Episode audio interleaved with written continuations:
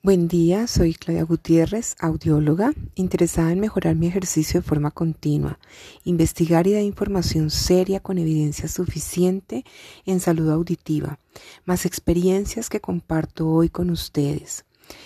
Tema interesante que nos encontramos día a día es la relación que puede existir entre la articulación temporomandibular y la audición.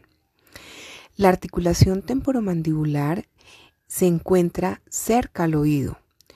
Por consiguiente, cualquier alteración dentro de esta articulación, inflamación, puede afectar por cercanía los oídos. Vamos a ir viendo de qué manera. Generalmente se ha observado en la literatura que la inflamación puede ocasionar inclusive bloqueos y fallas de funcionamiento de la trompa de Eustaquio. Esto puede hacer que la persona perciba taponamiento en sus oídos, sensación de dolor e inclusive tener pérdida de audición, pero no por el oído en sí, sino por la alteración de la articulación temporomandibular. Generalmente estas situaciones provocan mucho estrés y esta tensión en las estructuras hace que las articulaciones en la mandíbula generen procesos también inflamatorios.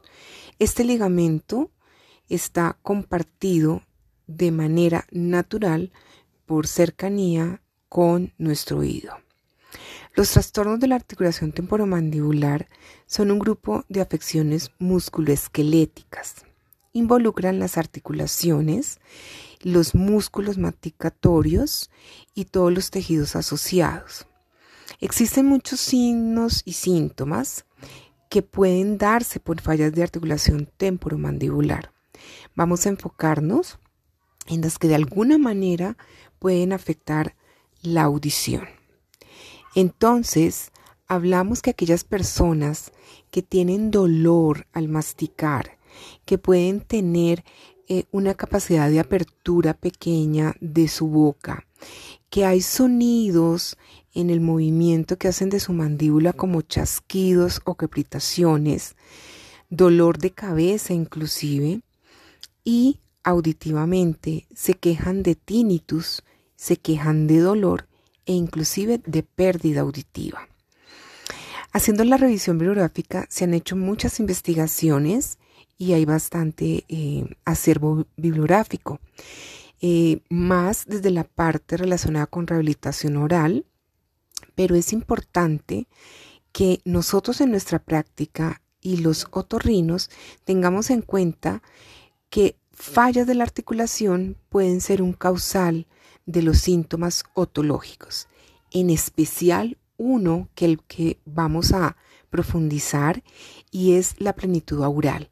Muchos pacientes sienten que sus oídos están como tapados. Esto se conoce como una queja que acompaña muchas veces a diagnósticos que no son y que consideramos desde el quehacer audiológico torrino que podrían ser secuelas de una otitis o de una pérdida eh, incipiente de audición.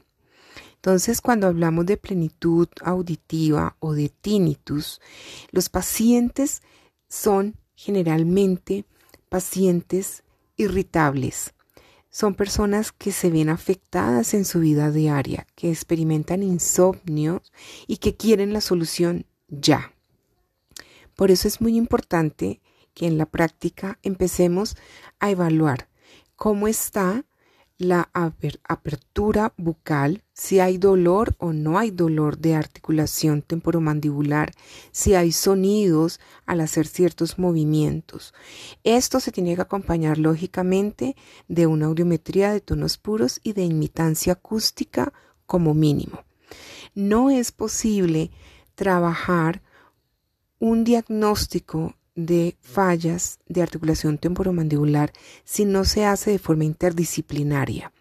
Muchos de estos casos requieren inclusive manejos de imagenología, rayos X, tomografía, para poder hacer categorización de la alteración temporomandibular.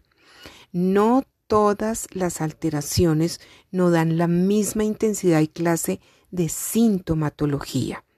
Entonces, muchos de estos síntomas pueden ser solamente trastorno muscular, eh, manifestarse eh, como una artralgia o dolor en articulaciones o inclusive llegar a ser osteoartritis o osteoartrosis.